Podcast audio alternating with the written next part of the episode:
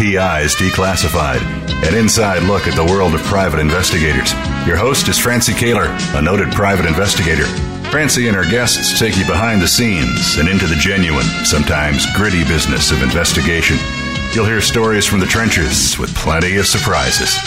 Here's your host, Francie Koehler. Good morning. It's another fine morning, Thursday morning on PI's Declassified.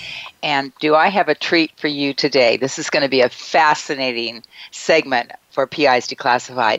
But first, uh, I'm going to introduce you to my co host, Taylor Wiles. She goes by Tay, and she uh, is an investigator. She's a private investigator, and she is also a former investigative reporter. So, uh, Tay, take it away. Good morning. Thanks, Francie. Um, yeah, today is going to be uh, an amazing show. Our guest is Armand King, who's based in San Diego. Armand is a gang and human sex trafficking consultant and author of the book Raised in Pimp City. Armand provides insight and direction to public officials in his role with the National Institute of Justice, uh, University of San Diego, and San Diego Gang Intervention and Prevention Commission. Um, he also co-founded the nonprofit Paving Great Futures whose goal is to increase the health and wealth in underserved communities in order for marginalized and at-risk individuals to thrive socially, economically, and politically. Um, Armand, it is great to have you on the show. Good morning. Um, there good morning, is a lot morning. to Thank talk about. for having me. Yes, yes. There's so much to talk about here in terms of the work that you do and your experience. Um, would you start by telling us about um, where everything started for you, where you're from, um, what San Diego was like when you were youth, and how did your beginning sort of lead you on the path to um, you as an expert today? Wow, that's deep. where it started. yeah, yeah. Just where, where, you, where are you from? hey, yeah, we want to know where you started. I, Okay, I, I hope you don't mind. I don't, I don't know, um, you know, the levels I could talk on here, but I'm very free flowing and I, I don't hold anything back and I don't sugarcoat stuff and I'm real authentic. And when I claim to be an expert, it is stuff that I really am an expert at. Oftentimes you get people who claim to be experts because they watched a couple of documentaries. They may even have a, a um, a degree behind their name and they claim to be an expert based off of that. But mine is through lived experience, the loss of life, and birth. So when you first asked me where I'm from, I went to my mama's mm-hmm. womb. I was like, oh well, that's where I started from, you know. but and then and then just expand from there because even though that's where my head went first, it is kind of it, it's it's it's true. Yeah, of course, everybody came from there first. But my uh, further than that, my mom she was just instilling a lot of the seeds that didn't come into fruition until now. Uh, but you know, my first early years, I'll fast forward through this. It was a rocky rocky life that I lived in, uh, parents in turmoil, chaos, fighting every single day. That was the norm. It was chaotic in my house from birth to about 10 years old. And, um, and, but now doing the work that I do and working with the youth that I work with, when I hear their stories, who are like 10 times as tragic as mine, including when you go into the foster youth that never had a parent, never had, you know, some that I think, dang, imagine, you know, kids, their brains are like sponges. Imagine those feelings and thoughts that come into a kid who is born and raised thinking they're not loved, rejected, and all the other things I couldn't even fathom to, to think about. So my situation was bad, but it wasn't that bad um, in comparison. But at 10 so years old, Armand, dad finally leaves. Yes. Yeah, Armand, this is Francie. Uh, so tell us a little bit about that. Was it um, was it domestic violence? Was it alcohol and drugs? What was going on in your early years? It was a. It was a. Can I, are you allowed to cuss on here? Or no, not with Frank. Cause, but it was a. It was a dummy dad. That was that was and, and a mom. They just some young people who did not, you know, do the proper steps, and then it was just chaotic with the arguing. My dad would mm-hmm. never hit my mom, but my mom, she sometimes would, you know, get to that point I think he tried to slap her one time, and that was the last time he slapped her because he was dealing with a mom from the hood who was not just taking that, and she mm-hmm. made sure he knew that. So, um, but it was just you know he he couldn't he could he could he couldn't think with his big head. He was always thinking with his little head. So I think when I was in the hospital being born, he uh, he was with another woman that night. You know, like oh, so was, right. that was a fidelity, just chaoticness on that end. Um, but still, my mom, I would go to school and then come back when I get out of school. My mom had a play school plastic table in the kitchen, and she would sit me down and say, "It's time to relearn." And she started instilling self self belief and different things that the that the school was not teaching us, especially as hmm. a young black man.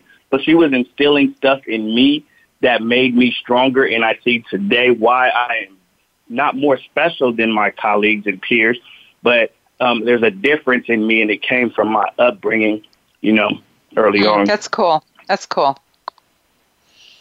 And you guys got to stop me. I'll keep talking. I don't know if yeah, I'm going no. into you guys the question. That's why I said that's deep. How much do you want to know? Where we're going? Because I'm into yeah. the 12 year old. But there are phases of that upbringing that lead me to where I'm at to answer your question.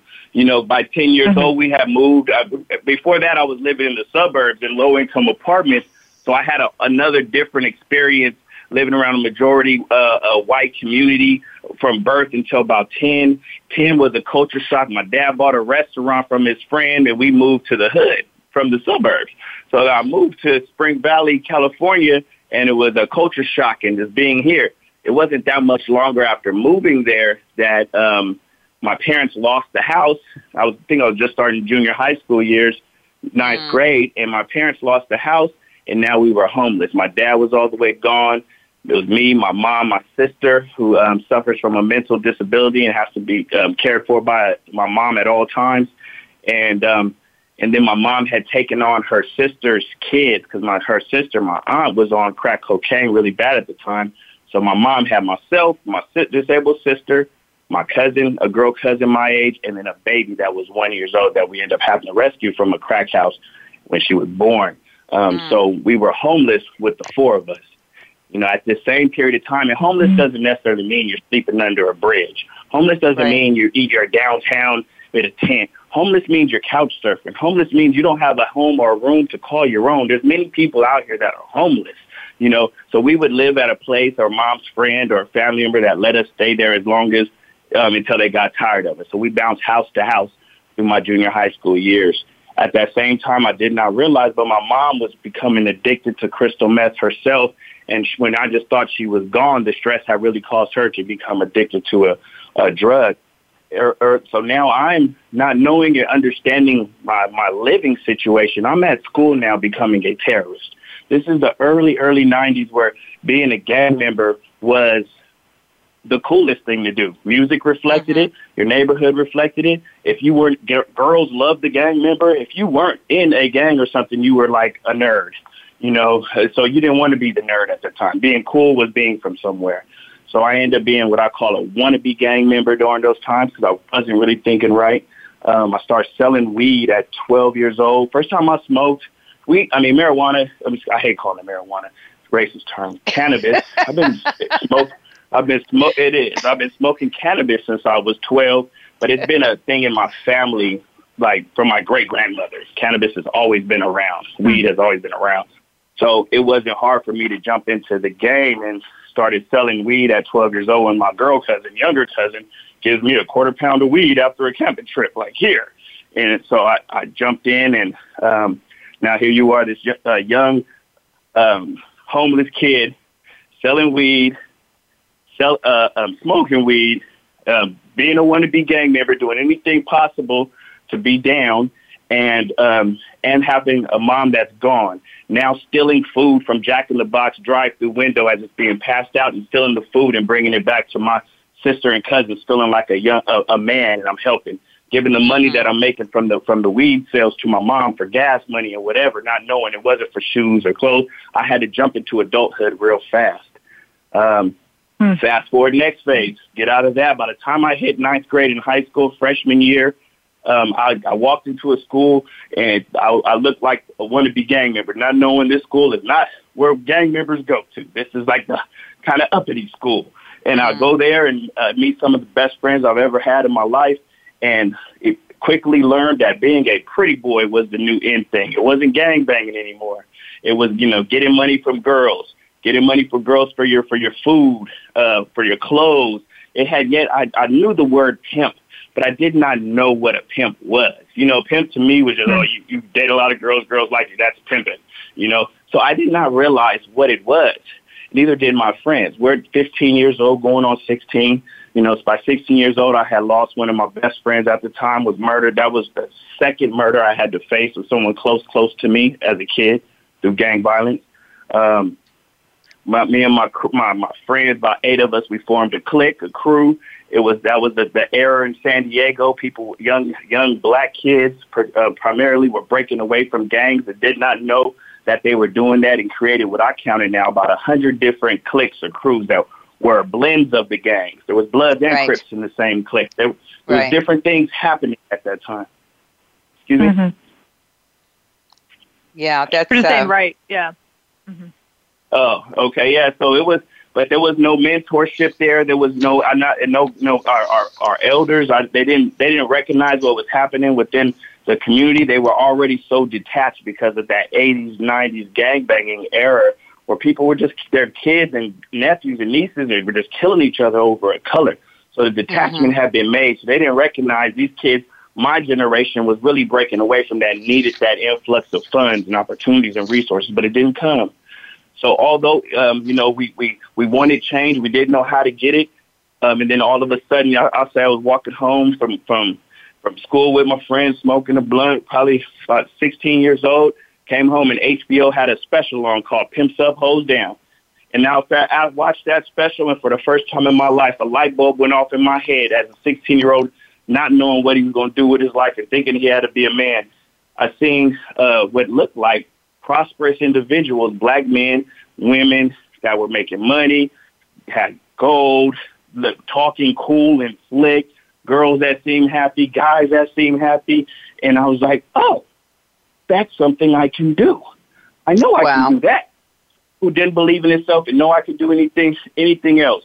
You know, before that, as a kid, when you're uh, a young kid, as a black man, you think you're only able to play sports or uh, play sports as some form of entertainment to succeed. That's what your thoughts are. That quickly becomes into gangbanging, selling drugs, or pimping, or prostitution. You know, because the options and opportunities and exposure is not there for these kids in the community. So when I um, seen that and my friends seen that, we instantly, instantly, I didn't have a girlfriend at the time, but my two friends that had girlfriends, instantly the new conversation was, this is what we're going to do. And the girls agreed and we went out and the first girl I ever even seen, she's been my friend since 13 years old. She's, I'm in my office right now. She's in an office adjacent to me right now. She was in the game for 20 years. She was 16 when she started white girl, blonde hair, blue eyes, from an upper middle class community in San Diego. Both parents never abused, loved and overly loved and spoiled. Still attracted to the game at 16 years old as she came in. She's, like I said, she's been with us for three years now at Paving Great Futures, but she has been in for 20 years. Anyway, uh, so we went down that road of hmm. pimping and prostitution. It was the coolest thing going on at the time. The music and media promoted it, made it seem fair seeming and okay. Pop hits were coming out about pimping and prostitution. Jay Z, Big Pimpin', Spinning G's, Nelly, Pimp Juice. Snoop Dogg suddenly became a pimp. He's been rich since he was 19 off gangster rap. Now suddenly he's coming out on stages with Bishop Don Juan and with girls on, on chains. When did he have time to pimp is my question. So it was a media shift that helped promote and push what we were now being um, being introduced into our minds. It was not just me and my crew that went into it. I say at least 70% of my peer group ran into the lifestyle. There was no forced fraud or coercion in the sense that it's pushed now. The girls that I grew up with went in because this was their only option. The guys I grew up with went in because this was their only option. We did not know the detriment of pimping and prostitution yet. We had just brought back the 70s era and put it on steroids. Before us was crack cocaine, which detrimented our communities, and then it was gang banging that detrimented our communities. We didn't know anything about pimping and prostitution. That was new to us and introduced to us by HBO's Pimps Up, Hoes Down. That is still to this day the number one viewed documentary they've ever put out. That so is such when, an interesting perspective, Armand. I've never heard this perspective before. This is so fascinating. And, and I'm just telling you what, what this is what this is what I lived. I didn't get this from no book. This is what I right. lived. Okay. Right. And and then across across the I, I speak specifically for San Diego, but I know what my, what happened happened across America. We were traveling. It was going. It was promoted. MTV with Xzibit with Pimp My Ride. Pimp got pushed down our throats hard. We thought it was okay. Our mothers never disagreed. I had eight of my best friends, not one of our moms was against it and knew everything because they were just happy that their sons were not killing each other right. or smoking or selling crack cocaine, which they had to live through. So for us to be pulling up in luxury automobiles and having fine clothes and being able to help them with rent now and do all this, I know moms that got in and ran escort services for their sons. So we don't even have our parents that because uh, none of my friends out of eight of us had a dad. So I'll just say we, none of us had our mom to even say, "Hey, hmm. Armand, hey, Richard, hey, Lawrence, this is bad. Don't do this." You know, we didn't. You know, the the um, so yeah, my whole community went through this, and it, and most of the girls that were in it, it wasn't this picture that's painted now. Um, and I it, and I should have started. I kind of just jumped into it, but you got. Uh, let me stop. I know you have questions, and I'm already. No, no, no. Wait, this is great. that's my upbringing. fabulous. You keep that's you keep talking. Okay. so fast forward. You know, well, how, I, I how was, did I've you, been. Yeah. Huh? Go ahead. I was going to ask. I yeah, I was just going to ask how you. How did you move? Um, you know, move into the start to move towards the the work that you're doing now, or um, yeah. I mean, what happened next? This is. I, I want to know. You know, I want to know what happened next. So fast forward. Um, I'll just say, you know, by by at 15 years old, I was living on my own. My mom was dating another crystal meth head. Um, and I told gave her the ultimatum: either he goes, I go, and guess who went? Armand. So at 15 years old, I'm out living with friends and girlfriends. So I'm already got jump into. I got to take care of myself. I don't know no other way. You know, I've been working jobs to do that, but that's not paying your bills in San Diego. So by 17, uh, my soft, my junior year was I got my first apartment in 11th grade. 12th grade, graduating, same, same or another apartment because I got evicted, whatever. But anyway, no, uh, no, uh, so, uh, junior, senior needs to be worried about their rent and uh, their bills. Mm. That was me. And um, so quickly, you know, by 18 years old, where I was in my community, either you, when you graduated, this was a thing. You were dying or going to jail. You knew that. And you were lucky to avoid that for a little bit longer. We talked about this amongst each other. We knew that was the statistic and it was real. Um, heavily targeted, heavily racially profiled, they're going to find a way for you to go to jail and start your probation, whatever, as light or as heavy as it is, to document you. I know this. So mm-hmm. I found my escape. I said, let me go into the Air Force. Got in, went in the military, but my mind was not shifted.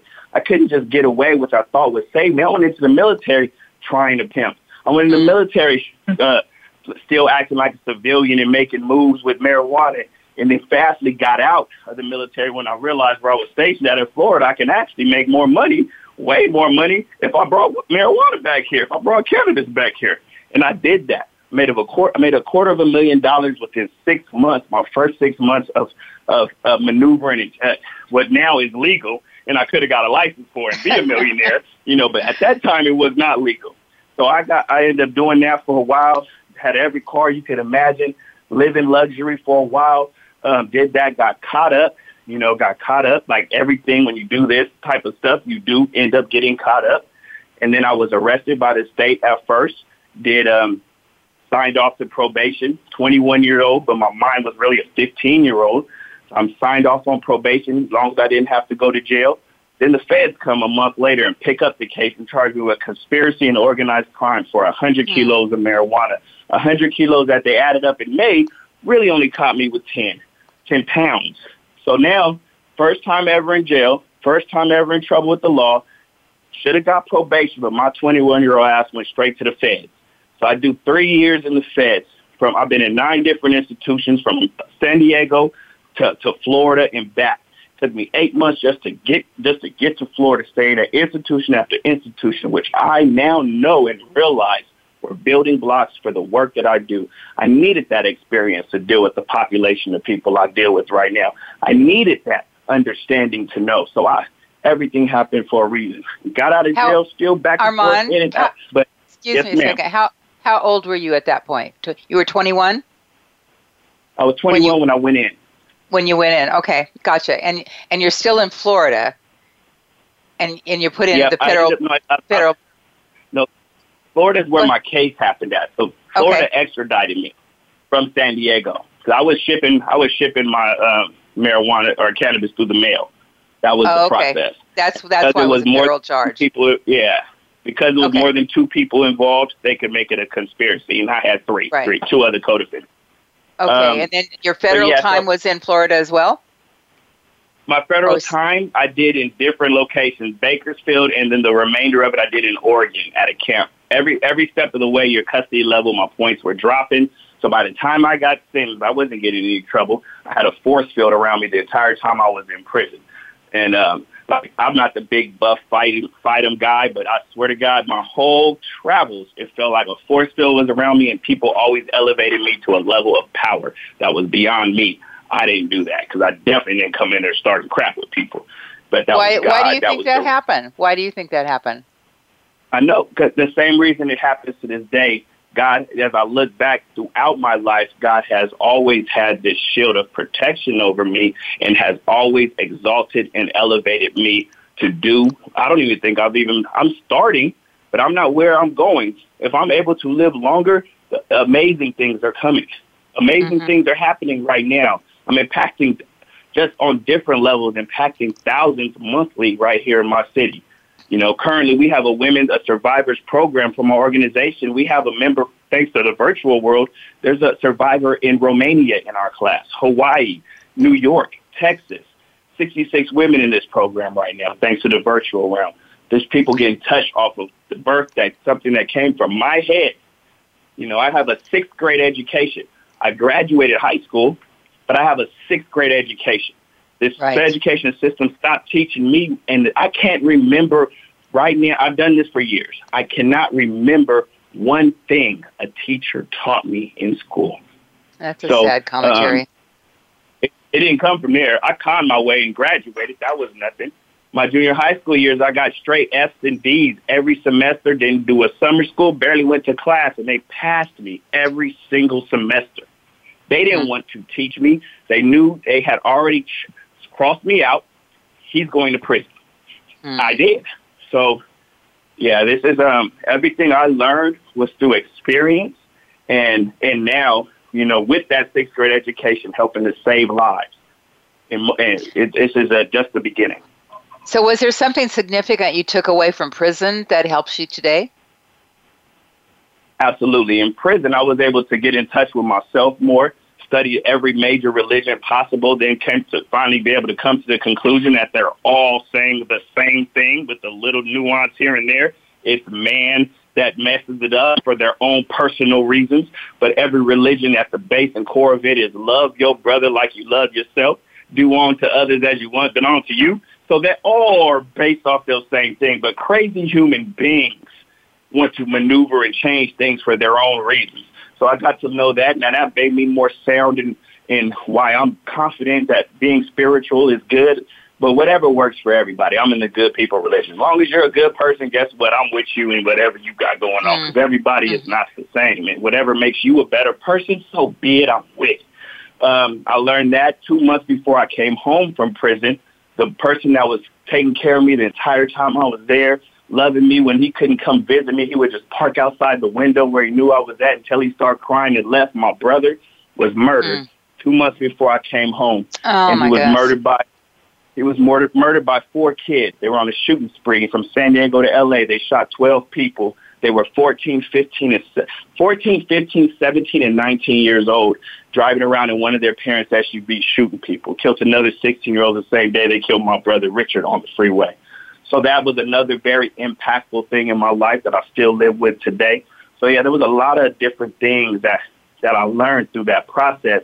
Even while I was in Florida, the, at one point they had pulled me. I didn't.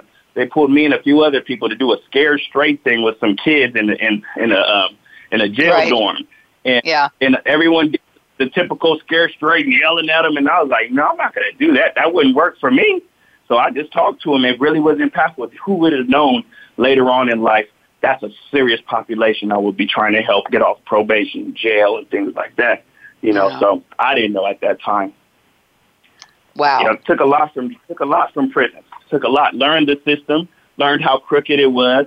Learned how uh, profitable it was. Been in private institutions. Learned how many people were dying in the, in in a jail facility and Taft, uh, in the in the desert off a disease from former testing, uh, nuclear testing and stuff that was done in that desert, and people were dying and protesting. I got to learn, you know, mm. the wickedness of this system. You know, being on a on a literally in Oregon on a plantation picking green beans reminded me of of 500 years ago, 600 years ago in the South. Right. You know, got to see that. So um, these are experiences that you cannot just take for granted, and we're actual building blocks to the work that's happening now that's changing lives that's i'm just speechless. Armand you uh, you're such a good spokesman. This is a really good day to take a break though. Let's let's take a short break and we'll be right back.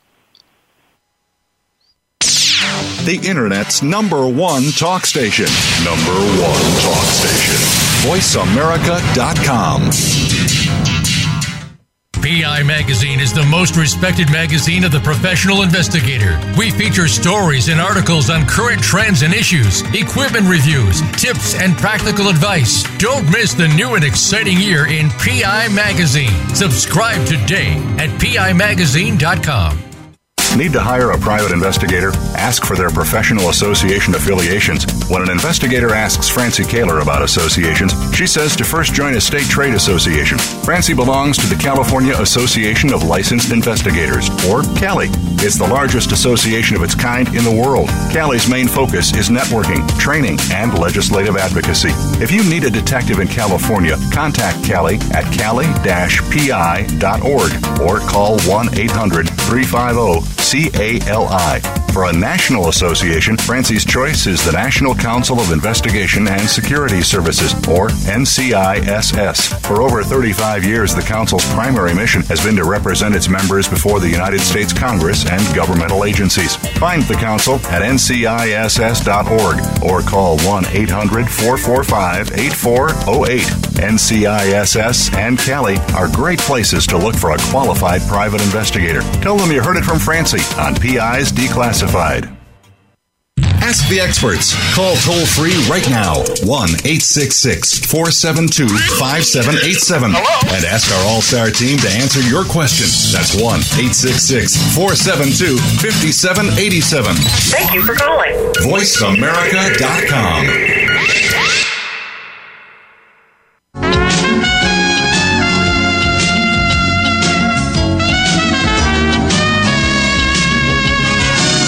listening to PIs Declassified with Francie Koehler. You can call into the program. We'll take questions and comments at 1 866 472 5788. That's 1 866 472 5788. You can also email your question to Francie. Send it to F R A N C I E at pisdeclassified.com. Now, here's Francie Koehler.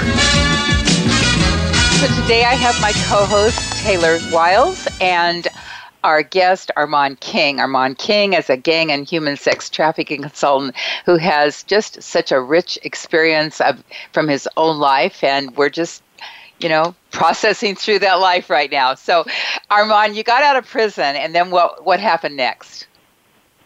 Um, so I, I teeter tottered um, in and out the game for a minute, like trying to do good, or I would start a business, or I would do something positive, productive um, but I needed money. So I, I, you know, a lot of the people that go through similar lifestyles like me, like many of my friends, my brother that was just murdered, they were smart, very smart, geniuses, good people, never monsters.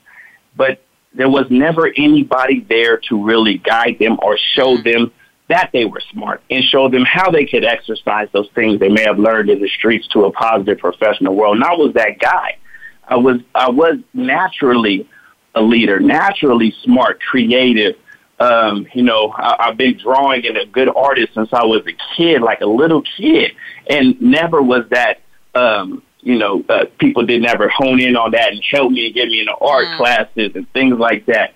So, um, you know, so it, it took a minute, and so I'm in and out. Like I'm going to do this. Only way I know how to make money is either pimping or selling something illegal or something illegal. So I would do that for a while to, and the idea was I'm going to take from here and I'm going to invest into the positive stuff and build this business now and all these as I'm getting older and thinking about these things. But I didn't know until later that that never works. Like I was a blessed and still a blessed, gifted individual, and God was not going to bless me teeter tottering. it wasn't until I finally went, uh, I'm like, I said, forget this. I'm going to go 100% in on deposit for the first time in my life. I think that's when I just left the game completely. Um, I was what? with a girl who who brought I, I left, and then the girl had brought me back in, and then I was already like, I'm not doing this no more. And that girl that brought me back in, still a friend of mine to this day, she was on the end of her road too. Like this, she was over it. Had become a horrible alcoholic, but she had so many things to offer me to bring me back in that I needed at that moment. She got me back in. Car, How? house, How? money. How did she do that? How did she do that? She literally talked to me. She was in the game by herself. She was renegading and um, was working by herself, like most a lot of girls do. And her and her best friend, who they were also friends of mine, they were I knew them, both of their friends. And she was like her her baby's father was in jail for a while. She had his car. She had a house in a nice area, and she was already working, so she had money. So and not like she was she was attractive too. So this is she probably just talked to me and was like, basically I don't remember the exact conversation, but she brought me back in like, come here, this is this for you, come on. So mm-hmm. um, you know, we did that for a while, and it got to a point. So it wasn't that long, maybe like three months into it, and um, and uh, we just we we just kind of fell out. You know, she wanted she was on the end of her rope, and she was um, like she had done some things to make me mad at her. She had done some things trying to get me to hit her. I've never hit a woman in my life to this day. I've never even pinched a girl. So I'm um so that was not in my my mode. I'm not a woman hitter, and she wanted me to hit her. Was calling me out of my name, doing things that another man may have slapped her or hit her, and I wouldn't get in my head. I just said we were out of town. I said, you know what? Because I had already been thinking these thoughts, and that was just the final draw for me, and where I had come to a realization. Honestly, the same amount of attention and time that I'm investing into somebody else for for this mystical money that might be there. That if mm-hmm. I gave that same energy and time to building me and myself, because I know I got the gifts, but I'm trying to have somebody else harness these gifts. No, if I did that, I would be successful. And that was my last day even attempting to be in the game. It was over with from there. And so, uh, what did yeah, you do then? So be- where did where did you go from there? I, I, I linked up, you know, using my, I have a natural connection and draw to people and I bring people in. Start, I'm starting to realize my superhuman mutant powers that God gave me, right? so this was like the beginning of it. it. And then looking back, like there's been key individuals in my life that have always super pointed those out to me, including my brother right before he died. I'm talking to him on the jail phone and he says, Armand, I need you home. These other dudes do not think like you. I need you here. And it's just like little things that I can pinpoint throughout my life where I was being told that I had a greater work to do. Um, so yeah, when I got out, I went talked to one of my good friends. We started a restaurant because restaurants have always been my thing since a kid. I could do restaurants. We started a restaurant, and from there, just that literally, um, we got a restaurant in a bad location. wasn't doing money. Got in a poor spot, but I also just through connections was able to get the spot for dirt cheap. So we did it didn't work out. But at that time, the, the beginning pieces of what the work I'm doing now started to happen in that restaurant. Had younger, younger homies that was there, you know, in the gangs that they just respected me already coming in, working for free, you know, doing things just because I, just because I was the big homie. And, um, mm-hmm. and I had them getting job skills, teaching them, giving them a little money here and there that they needed. And then one day it came to my attention that um, I told you I had a group of eight, my crew growing up through high school we were right. called the fantasy, you know. And so out of eight of those best friends, best friends meaning I would share my boxers with them and, and have before, you know, I have many associates, but out of eight of those best friends, only four of us are still alive today, you know, and I'm not old. So four of us are still alive. Now that four, one of them, my best of friends, he, he just, the game tore him up so much. He just addicted to alcohol, like homeless. Um, this, this week, I'm about to get him in his third rehab in the past four weeks. This is first time in mm. 10 years actually trying to get better. But so I'm out, out of eight of my best friends, uh, four of us are still alive, right? So um, that clique we started, I came to find out that there was a crew of youngsters that were still out there following our footsteps that learned and trained for us. These were the little kids in the neighborhood, the 10 year old and 9 year old that your 15 and 16 year old self is not paying attention to. But in actuality, you are reliving the cycle because those same kids don't have a dad. Those same kids don't have a, um, you know, are in those same troubled households like we grew up in. So, mm-hmm. um, so I didn't realize that, and my friends didn't realize that. But when it was brought to my attention that they existed, literally, I, one of my um, my family members told me, you know, the clique it, it grew. It's still here, and I'm like, no, it's not because we didn't recruit anybody. He, I told he said, yeah, it's a bunch of us. I said, what? Bring them to me. So one day, about 30 individuals pulled up to my restaurant, ages I would say 17 to 23, came to my restaurant and filled it up and just had the ultimate attention for me, looking up to me, people I've never met before that the rest of the world would have classified as thugs and gang members but they just needed direction and guidance. And I had already, unbeknownst to me, become a leader. My bad doing. That night I went home and I drawed up this thinking if a 15 year old kid, we were 15 when we created this clique and crew that's mm-hmm. still mm-hmm. existing almost 20 years later. And I started thinking, man, this is how the Bloods and Crips started. It started from a little poor individual, one person's mind. It spread right. and created, you know, and even though it's not doing what it first started off as protecting these from rare mm. attacks. And when crack came in, it, it deviated as, uh, you know, elders were taken to jail, addicted to drugs, and then they became what it is known as now. But literally, if you think about it, the Bloods and Crips are the biggest, largest black organization in the world. There's over a, uh, 2 million Crips across the world. But that mm-hmm. one thought started from somebody in the hood mind. Right. So that is right. powerful. Even though it was deviated, that's power. So we came up with if we could start I've seen the same thing happen again, and it can be recreated and duplicated. And for what re, what's called reverse engineering. You know, the same things that, that people are addicted to, that they reach for from the community that they need, they're there. But now if we use them for the good and not the negative, that's how we change the lives. We know it, so we didn't deviate or detach ourselves from the street life. We just changed the narrative. You know, the same things we're doing with these kids, um, now is what a uh, you know an older gang member who didn't know what to do with them would do towards the negative. We're just doing it in a positive way, right. making it cool, not corny. And the fact that we were we were me and my other two co-founders, we were leaders in the negative world. So make this the new cool and be those just hmm. uh, use those same leadership skills and teach people correctly in the right way. And been so that's what that's what then caught the media attention in San Diego, right? It was Absolutely. those efforts that there was the first article uh, that talked about you in in 2015. The chef uses past to pave great futures. Right. Was that the first article that was written regarding your efforts there? I, I, I don't even know if that's the first article. There's been so okay. many. Like I can't I can't even lie, and I'm not look. I, I'm putting my ego in my back pocket, and I'm sitting on it right now, right? but God's been so God's been so good to me.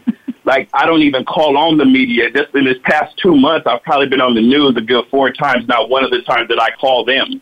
You know, newspaper articles, uh, interviews. It's regular, and so that's why I'm saying even as if I'm blessed to be able to live any longer, I'm only imagining what can come and what help in the ripple effect that comes from my life and using it as an example because I do not live for me. You know, uh, I, I, die, I die when my brother died.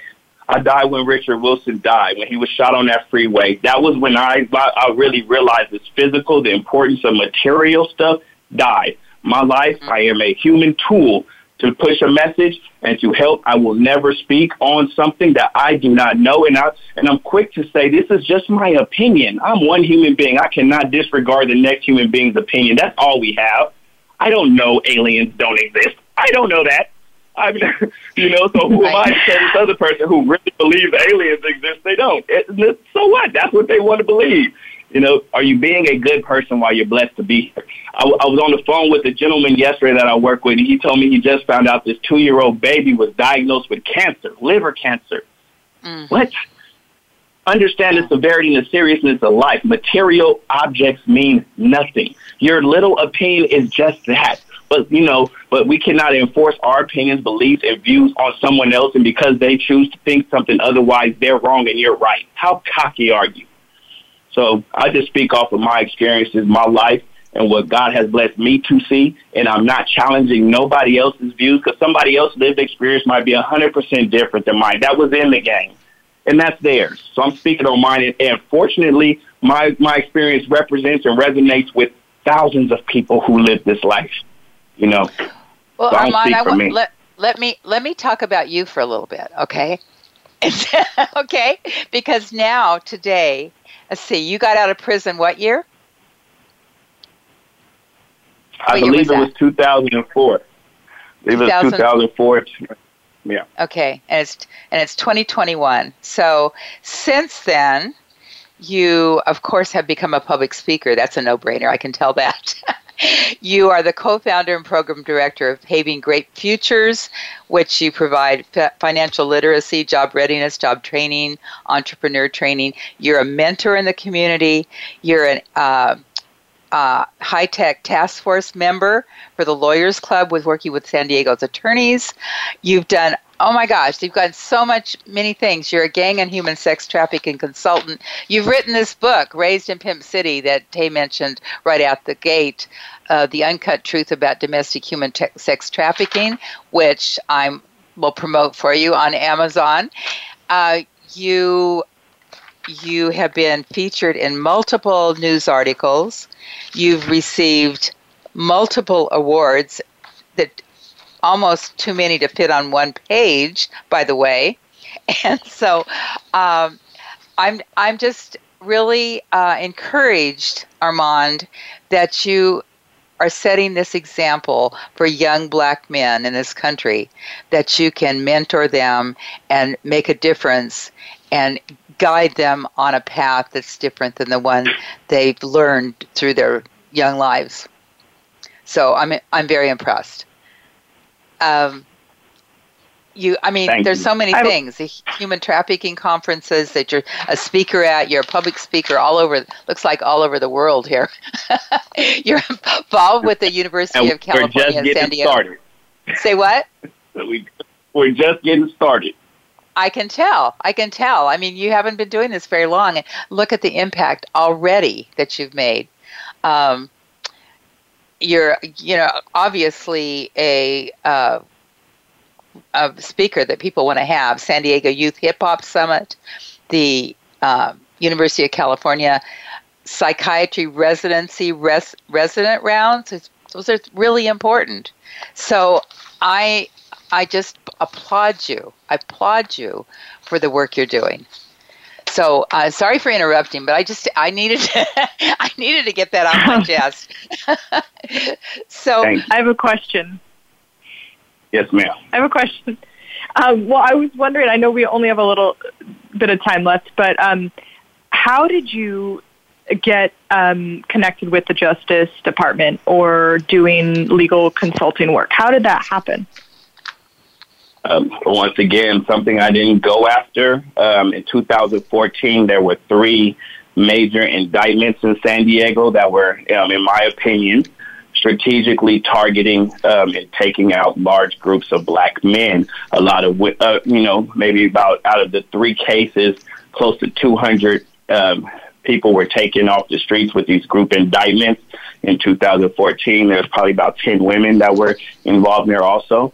Um, one was from the it was from the use of a, a law called the 182.5 that's been on the dockets but never used since 2000, early 2000, but wasn't used until 14 by our, our former DA Bonnie Dumanis, who um, who charged 33 individuals um, with 182.5, which means you can be charged for the gang, but no mm-hmm. particular crime. Majority right. of the people on there had no idea of the crime they were even being charged for, and they randomly picked people that were um, had were from this same gang, Lincoln Park. Um, two of those individuals actually fought. It got inter- it got national news, CNN coverage. One of them was a rapper. They used his rap lyrics as his for his um, part of it because his rap lyrics were talking about his lifestyle growing up. And another one who was not even was in um, Nevada doing getting a real estate license. They came and got him.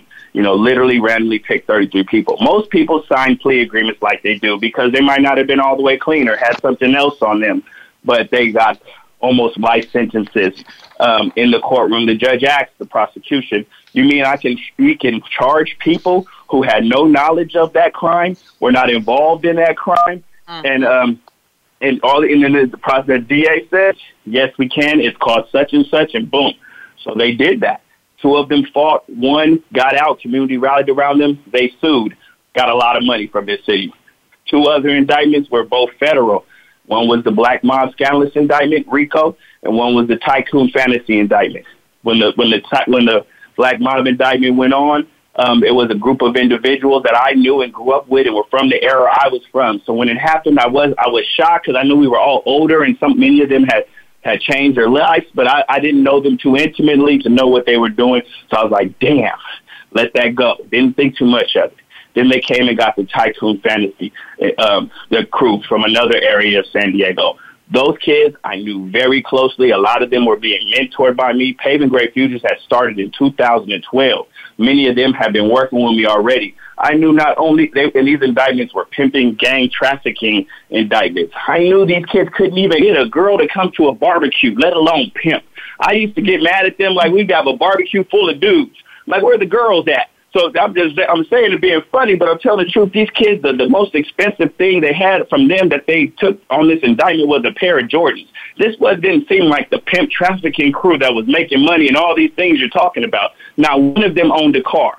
Not one of them had their own house. So I knew this, and that's what brought me in to you know shorten the story up. So I got brought in because now I'm going to the court and advocating for these kids and literally hearing quote unquote experts lied, bold-faced lie in making up information that they had no idea what was going on. But there was no one there that could combat them. There was no one there that could say, they don't even have a gang color. Where did you create this color purple from?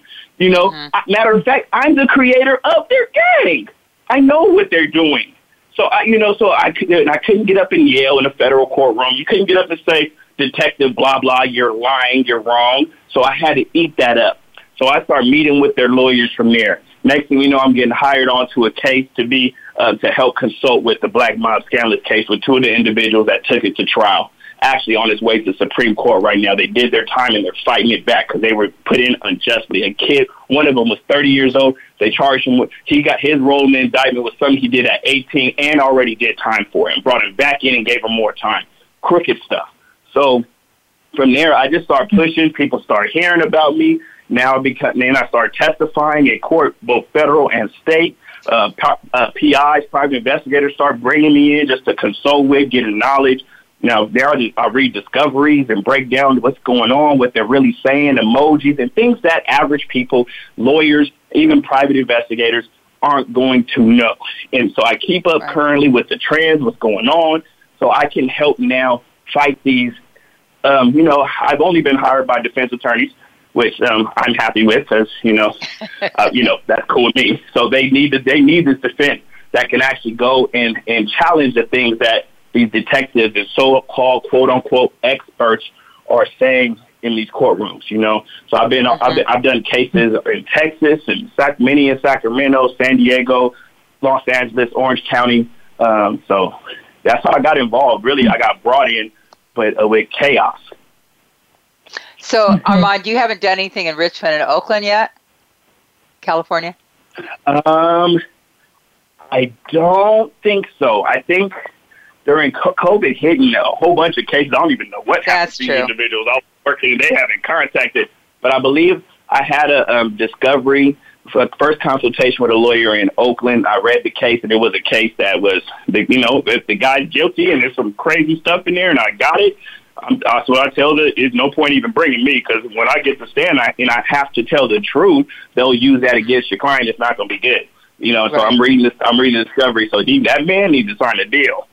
you know. Okay. So I think that was the um, the only Oakland um, uh, what's it called experience I have. Funny thing you mentioned Oakland. We are actually working with the gang intervention prevention out there now in signing a um, MOU currently to do uh, financial literacy for reentry population up there in Alameda County. Um, yeah, so hmm. our reach is stretching out there now as an organization. Well, you're going to find, Armand, that uh, this show has far-reaching tentacles. It, it is it is aired worldwide, and so you may be hearing more. But uh, I I actually would like to talk to you further off, you know, when we're not on the air um, about some other things. So uh, if you wouldn't mind letting me call you at some point, I'd really love to talk to you some more. Uh, Absolutely. So, okay, so where do you want to take? Are you? Do you still have the restaurant? No, restaurant's been closed, but from there, when we started our organization, we our first program, our flagship program, was a culinary entrepreneur training for a reentry population. So we just recently, January, acquired a new facility, 5,000 square foot facility for our office spaces, classroom, and I have a, a 3,000 square foot kitchen right now that we, um, our participants that have been going through the program now can get some on the job training, have a, a genius chef that's going to be working with them that's also from that, um, you know, from that background that understands them. So we teach them transferable skills, how to take things they learned in the streets and transfer it into a positive world while they're getting mentorship, services that they need in connection with, with good mentors. So that restaurant is now transformed into a, a, a tool for the good to change lives. It's called, and we uh, have a pop up that we'll be doing Thursday, Friday, Saturday, where the um, the people in the program can actually work, get real life experience, and earn some money while they're doing it. Perfect. So that's, that's where perfect.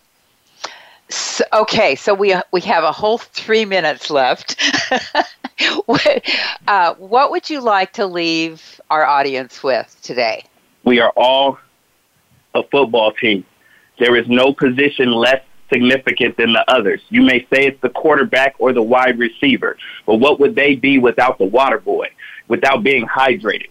Don't think your position in this life in this world is less significant than another. There are coaches in the game that have never actually played the game but are experts at calling plays.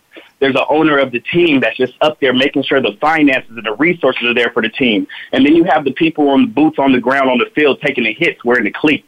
They're all important. The fans in the stands for the moral support.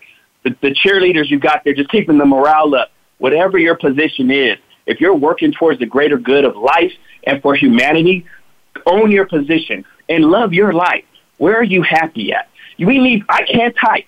We need someone who loves and knows how to type. Find an organization. Find whatever it is, wherever your piece is that you're happy with and content with and working this work and rock it. And don't feel like you need to play every position. God didn't give everybody the same talent, same skills. There's over 2 billion people in this world right now, and not one of them has the same thumbprint. And then there was billions before us, and not one of them has the same thumbprint. We're all unique individuals. Love your life, be happy, and realize that time is limited. You do not want to be 85 years old and regret you did not what you wanted. Okay. A job, bro. If you really love it, Monday is tragic. You hate getting when they're quitting today. For all right, Armand. That, those are those are those are wise world words. Thank you so much. It's been a just a pleasure learning about your your programs. Thank you so much. And for Tay Wells and I, it's PIs Declassified, Francie Koehler, and thanks so much for listening. You've been listening to PIs Declassified with your host, Francie Koehler. Tune in every Thursday at noon Eastern Time. That's 9 a.m. for you West Coast listeners. PI's Declassified explores stories of deceit, mystery, and detectives unraveling the truth. Every Thursday at noon Eastern, 9 a.m. Pacific Time here on the Voice America Variety Channel.